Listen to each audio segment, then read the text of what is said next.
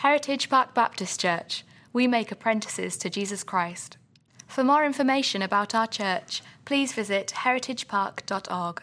Here, thanks again uh, for joining us. If you have a Bible, we're going to be in John 16. If you have been tracking along with our New Testament in 90 day reading plan, um, we read this this past week, and each of the sermons leading up to Easter are going to be from the readings that we've done. Today, we're going to uh, do what we did a couple weeks ago, kind of take a broad theme and drag it all the way through this particular chapter. That's where that's uh, kind of our thing. It's going to uh, piggyback a little bit off of what we talked about last week, the fruit of the Spirit. If you don't have a Bible and you need one that you can put in your lap, there's some on the sides of the tech booth. If you're a user of the Bible app, you can open up your app and find our live event and uh, track along with that. Okay? A uh, c- couple of things here as we um, kind of get started.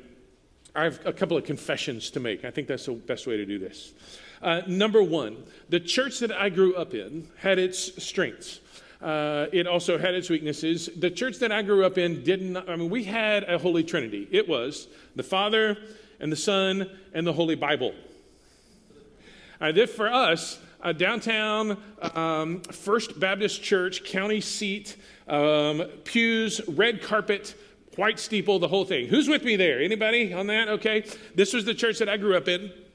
And um, we never talked about it. Quite literally, and I don't mean this in an ugly way. It's simply reporting the reality of my life as I grew up spiritually. Um, quite literally, the only time I heard about the Holy Spirit was when somebody got baptized and we said, In the name of the Father and the Son, and because we used the King James back then, the Holy Ghost, all right? So as a, you know, you know, single digit kid, seven, eight, nine years old, you're like, whoa, that's.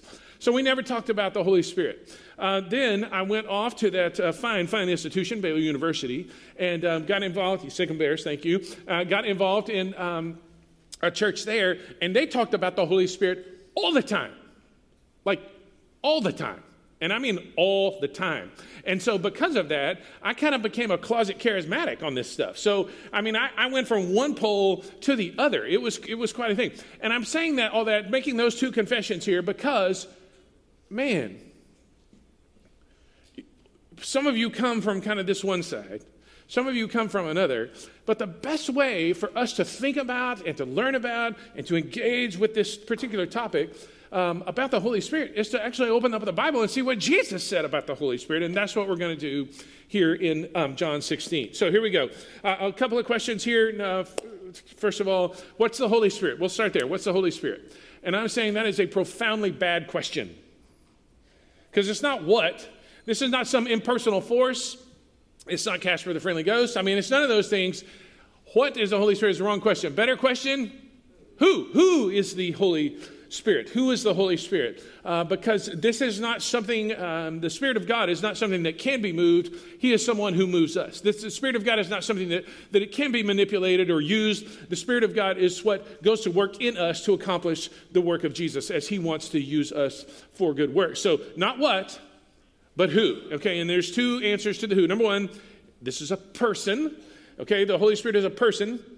And uh, when you read the New Testament, you see and understand that the, the, Spirit of God has a will, Spirit of God has thoughts, 1 Corinthians 2. Um, the, the, Spirit of God has emotions that go along with that. He, the Bible tells us not to grieve the Holy Spirit, so the Holy Spirit can be grieved. The Bible tells us to rejoice in the Holy Spirit, so there is joy in the Spirit of God. So we've got all of this stuff that goes along with that. The Holy Spirit is a person. And secondly, the Holy Spirit is God.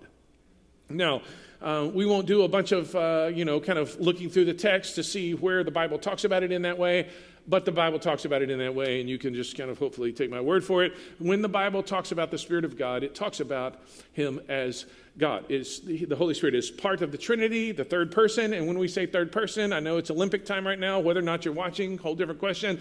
But it's Olympic time right now. We're not talking about the bronze medalist. This is not like God's the gold and Jesus is silver and the Spirit's bronze. Not, not like that. Um, they're all co-equal, all co-eternal. Um, and uh, they, they, all accomplish what God's will is, part of the Trinity. Okay, and thirdly, or secondly, underneath that, um, He, the Spirit of God, lives within those of us who have been bought by Jesus. So if you are a Christian, Ephesians chapter 1, 1 Corinthians 6, and many other places. If you're a Christian, the Holy Spirit has taken up residence in you. He calls it the Spirit of Jesus, calls it the Holy Spirit from God, calls it the Helper, calls it the, uh, the Comforter. That is what has, He has taken up residence inside of you, such that He is right now, according to Romans 8 11, giving life to your mortal body, such that one day this, this will give out. But I will just keep on living because the Holy Spirit is living in me, and He is the down payment guaranteeing what God is going to do as the future unfolds. So, not what is the Holy Spirit, who is the Holy Spirit? He's a person and He's God. Second big question is, what does He do? What does He do? And I got a little uh, helper thing here. Make it maybe a little memorable. We, oh, sorry about that. Uh, we taught on the Holy Spirit, actually, did a whole series uh, several years ago, and I have kept this for five years or so I just want to bring this back out. It looks like it's five years old, doesn't it? A little floppy here. Um, th- this is what the Holy Spirit does. Somebody uh, who's under nine years old, tell me what this is. What is it? It's an arrow. What, is, what does an arrow do? Somebody from this side over here. What's an arrow do? It points to something. This is what the Holy Spirit does for us. The Holy Spirit consistently points us to Jesus. When the Holy Spirit is at work, you know what he's doing? He's pointing to Jesus. When the Holy Spirit lives inside of us, you know what he's doing? He's helping us to see Jesus. When the Holy Spirit gifts the church, so that um, good news uh, is, is uh, uh, at work not only in our midst but also for the good of humanity. You know what the holy spirit is doing? He is pointing um, to jesus. And when the holy spirit secures us and, uh, and makes us know that we are his children we'll talk about all that here in a minute the holy spirit is pointing us to jesus. This is the role of the holy spirit uh, back in uh, right before actually John 16, the uh, next to last verse before John 16, you see it up there on the screen. John 15, uh, verse 26 says this.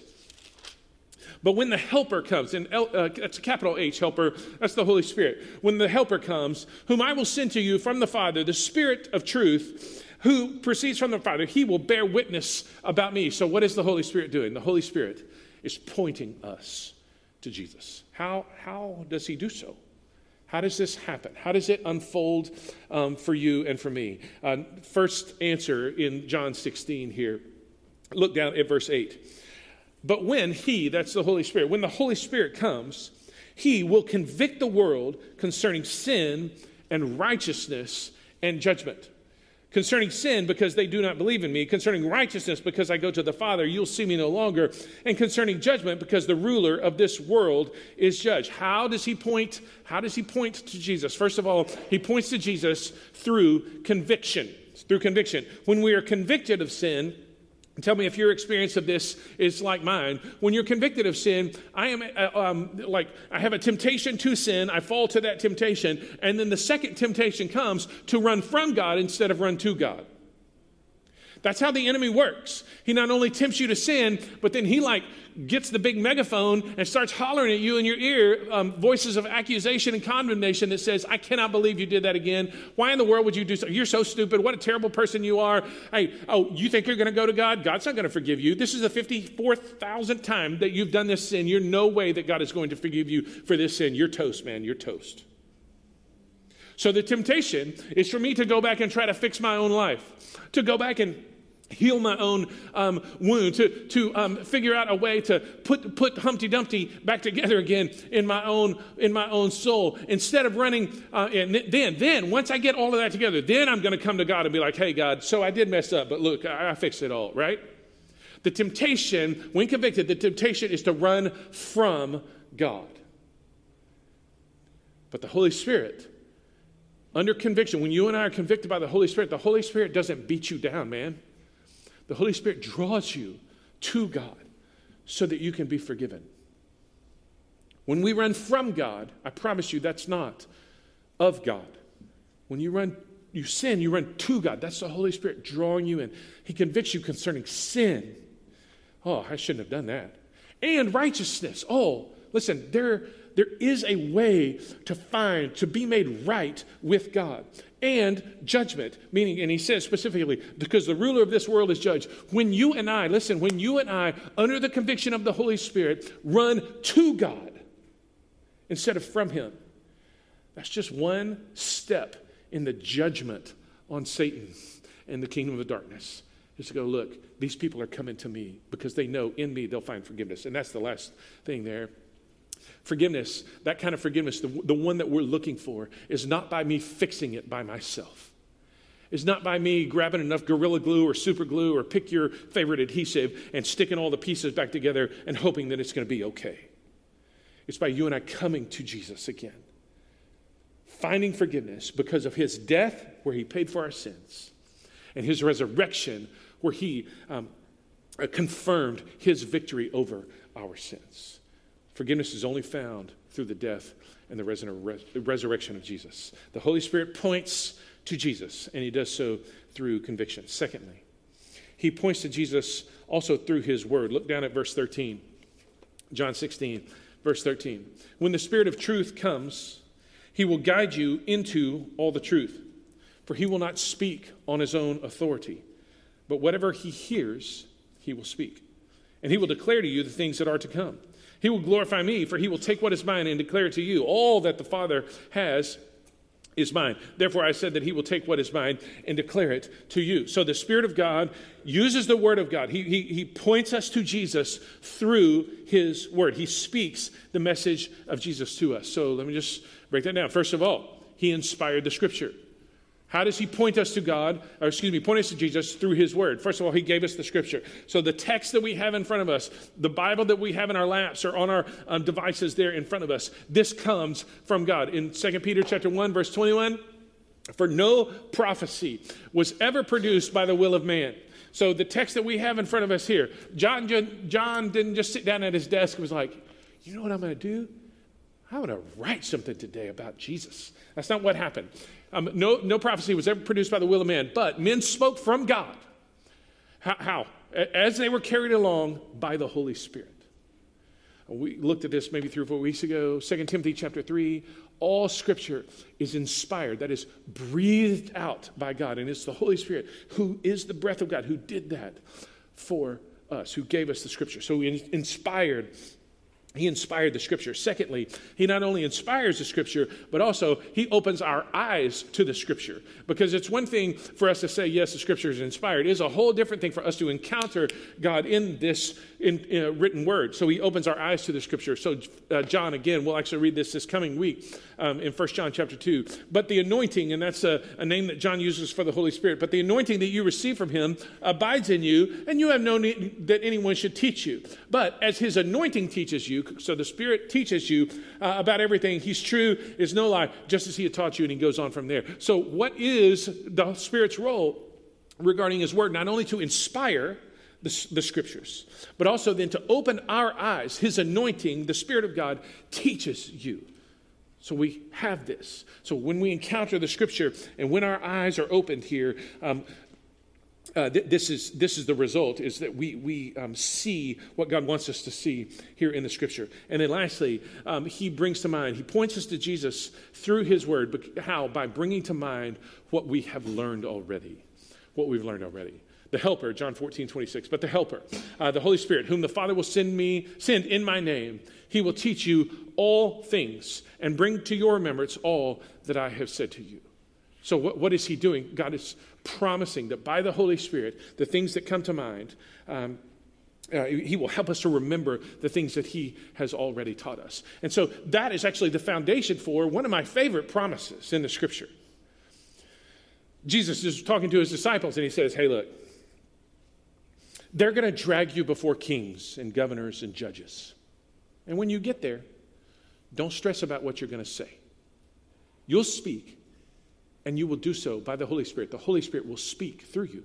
How will that happen? Well, because he will bring to mind the things that he said. When our lives are in the kind of gravitational orbit and under the direction of the Holy Spirit, we can just, when it comes to that moment, everybody had, I mean, maybe you've had this moment, maybe you haven't, but we're like, I don't know what to say here. And then out comes something, you're like, oh my gosh, that was way better than I thought.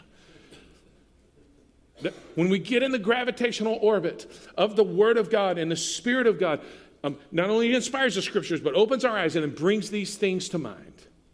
This, this is what happened. Now, um, this made the rounds on social media for a couple of days here. I cannot think of a better example of this than Stephen Colbert. Anybody Stephen Colbert fan? and want to admit it? Stephen Colbert um, had the script flipped on him. He normally is doing the interview on The Late Show, but he had the script flipped and, and somebody was interviewing him on The Late Show. Here's the video, about three minutes of awesomeness right here.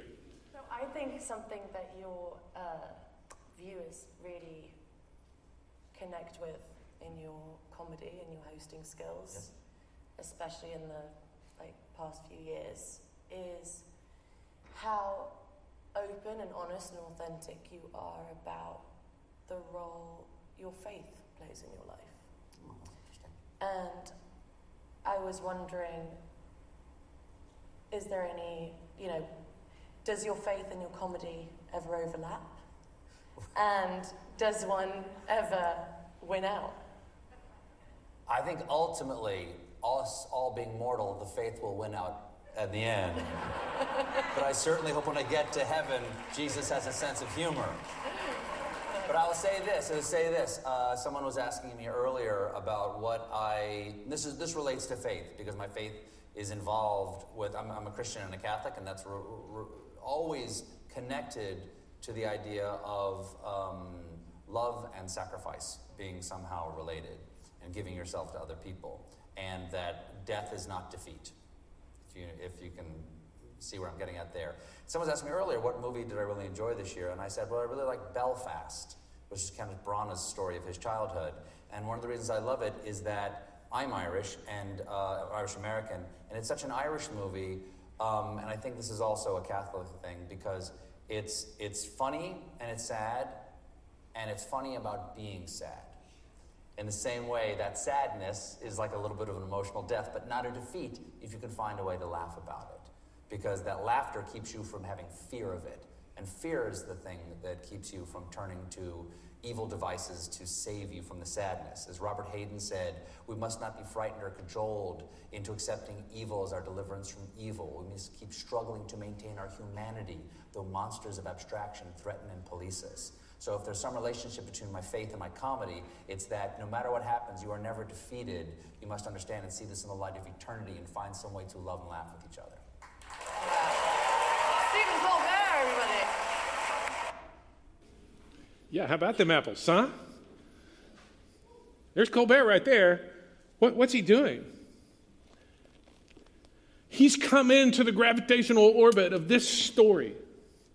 And there, in a moment where the script gets flipped on him and he's being interviewed, what happens? He's able to articulate this unbelievable perspective and do it in a way so winsomely that his guest, I think she's a singer, somebody help me? I don't actually know who it is. He, yeah, I'm not cool enough to know. But his guest is like, what? Oh, yeah. And his audience is like, yeah, it's very good. And this Robert Hayden quote, unbelievable, where we don't use evil um, to overcome evil. So, what, what happens there? What happens there is that the Holy Spirit is pointing to Jesus through the story that is unfolding in His Word. And when we get put on the spot there, the Spirit of God will speak through us. We're in the orbit of what God is doing. And so the Spirit of God will speak um, to us. He will bring to mind the things that we have learned. Every part of our life gets swept up in this story. In the field of medicine, in the field of comedy, in the field of teaching, in your classrooms, and on the soccer fields, and, and in the living rooms of your life, like all of that gets sucked into the gravitational pull of this story that God's telling.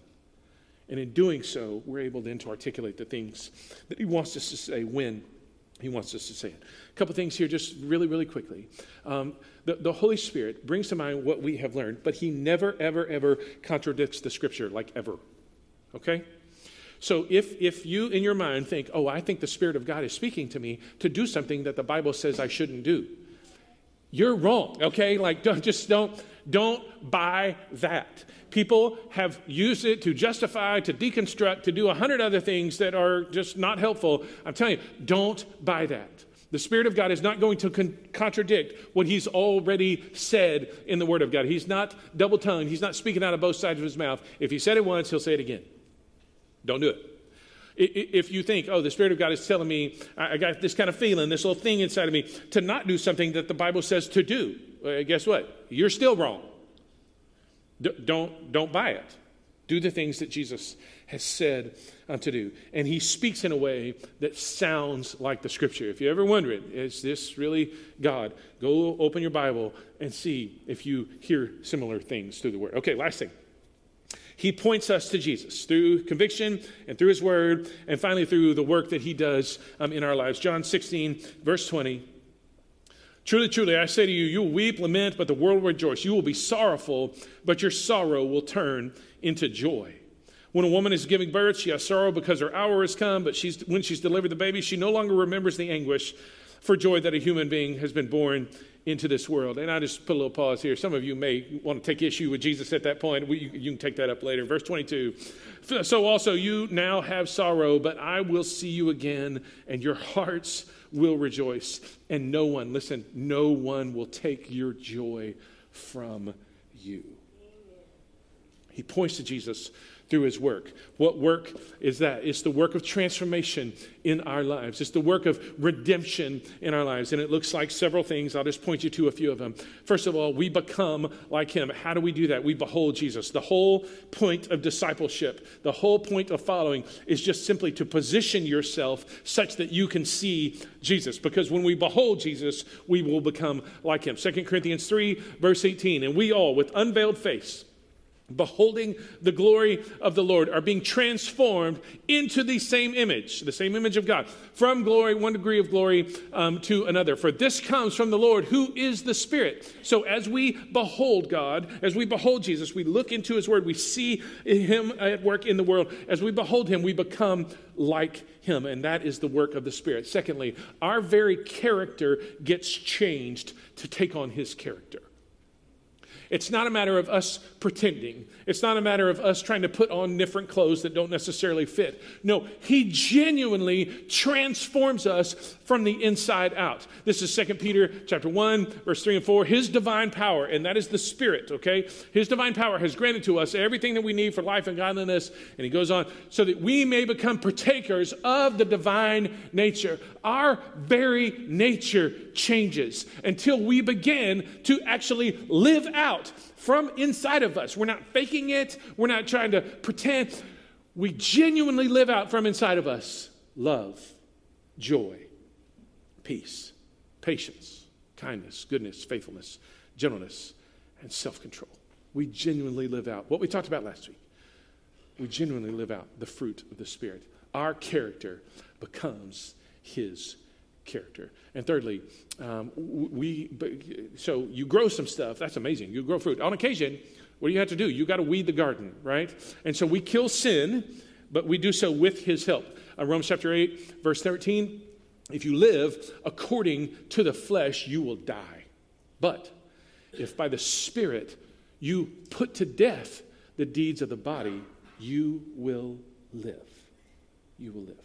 How do we kill sin? We kill sin with the Holy Spirit. Okay, and then lastly, um, he reminds us, he reminds us of our standing um, under God's torrential love. He reminds us of our standing. Romans chapter 8, verse 17, the scripture's not going to pop up, just trust me on it, okay? It says this. Romans 8, verse 17 says, The Spirit, His Spirit, bears witness with our spirit that we are children of God. His Spirit bears witness with us that we are children of God. So there's a kind of an external um, testimony um, of how God has worked in our lives, but also there's this internal, more subjective thing where the Spirit of God whispers and says, Hey, you're one of my kids. You are my son. You are my daughter. And you think to yourself, No, no, no. Uh, uh, uh yeah. I blew it this week. And you know what he whispers? You're one of my children. Still one of my children. No, no, no, no, no. But like I, I, I, I looked at the thing and you said, don't do that. And I was like, I'm doing it anyway. I was in like defiant spiritual two year old mode. And you know what he whispers? Hey, psst, psst. You are my son. You are my daughter. I know God, but look, I mean, like grief. It's like tsunami size. It's coming just umpteen miles an hour, and it is so big, and it is going. I, I'm, I'm going to get swallowed by the grief. And you know what he says? You won't get swallowed. You're one of my children. You are my son. You are my daughter. But the hurt, the hurt is so bad. The wounds seem so deep. You are my son. You are my daughter. When we sang a while ago, I'm a child of God. Yes, I am. The email came. You're my son, you're my daughter. The doctor called, You're my son, you're my daughter. The relationship ended, You're my son, you're my daughter. The thing didn't go like I was hoping it would go, and now I am facing an uncertain future that I cannot predict. I cannot even see the very next step. You are my son, you're my daughter. The Spirit of God bears witness with our spirit that we are His children. He bears witness, He reminds us of our standing but we don't stand on our own here. We are standing, it says, under or in God's torrential love. I chose that word on purpose torrential love. This is at the end of this tremendously famous passage in Romans chapter 5. Again, you can just trust me on this one. Paul says, Rejoice in your tribulations. And people are like, dude, Paul, no, no. Rejoice in your tribulations. Why? Because your tribulations bring about perseverance. And your perseverance brings about proven character. And your proven character brings about hope. And then verse 5 turns the corner. And hope does not disappoint. Why? Because the love of God has been poured out. That's the word poured out. Older translations, shed abroad um, in our hearts by the Holy Spirit. In other words, some people in their minds think, depending upon how your behavior was, depending upon how your week went, depending upon whether you open your Bible and read the New Testament in 90 days like you're supposed to, if, if you're behind, depend, like God has a spigot up there in heaven, and He's like, oh, oh, oh, oh, I see you. You're doing good today. Open, open, open, lefty loosey, lefty loosey. Oh, thank you, God. You're watering me today. We wake up the next morning, yell at our kids, fight with our spouse, get frustrated. Temptation comes, something pops up on our email, something pops up on the internet. Oh, righty tighty, righty tighty. And he just turns it down to where it's just drip, drip, drip. That's not how the Bible talks about God's love, folks. The Bible says that the Holy Spirit has poured out, shed abroad. Folks, you and I are standing under Niagara. You want to know what God's love is like? It's like standing under Niagara. We are soaked by, shaped by, moved by, inundated by the torrent of God's love for you and me. Even you what do you mean, even you? Even you who messed up, even you who looked at that thing you shouldn't have, even you who doubted, even you who didn't read your New Testament in 90 days and now you're behind, now you got to tell the other people in your small group that this is what happened. Even you who yelled at your kids out in the out in the parking lot before you got in and everything's just fine now. Even you who, you know, completely um, stuck it in the ditch on this other thing this week. Even you who has just, I mean, just this much faith this week. Even you who could barely get out of bed this morning to make it here, even you are torrentially loved by God. It is a, it is a Niagara sized waterfall, and He's poured out in our hearts by the Holy Spirit. Even you. He reminds you that you are His son, you are His daughter, and no matter how your week was. He doesn't righty tighty or lefty loosey based upon your performance. You are standing under the waterfall of the torrential love of God, even today, even you. And we're going to come to communion. And you know what the Holy Spirit's going to do? He's going to take this little wafer and he's going to take this juice and he's going to point you to something. What's he going to point you to? He's going to point you to Jesus. Because the love of God was demonstrated most clearly in the death and in the resurrection of Jesus. He's going to remind you of what God has done for you. He's going to remind you of how he stepped, how Jesus stepped in and took the blow that you and I both deserve, how he carried your sins, how he purchased your forgiveness, and how now you and I stand right with God under God's favor. His goodness is running after you today, not because you're so good. The Spirit's pointing and saying, Look at Jesus. This is why he's running after you today. This is why. So I'm going to give you a moment. If you need to close your Bibles, turn your phone off, whatever you need to do, set these things aside. We're going to have time to just spend a moment in quiet, and then we'll take communion together. And what we'll do in doing so is we'll see this big arrow pointing to Jesus, what he has done, pointing to how he has been at work, how he is at work right now, how he has secured our um, uh, uh, reception of God's love through his death and through his resurrection. The Spirit of God will point to Jesus.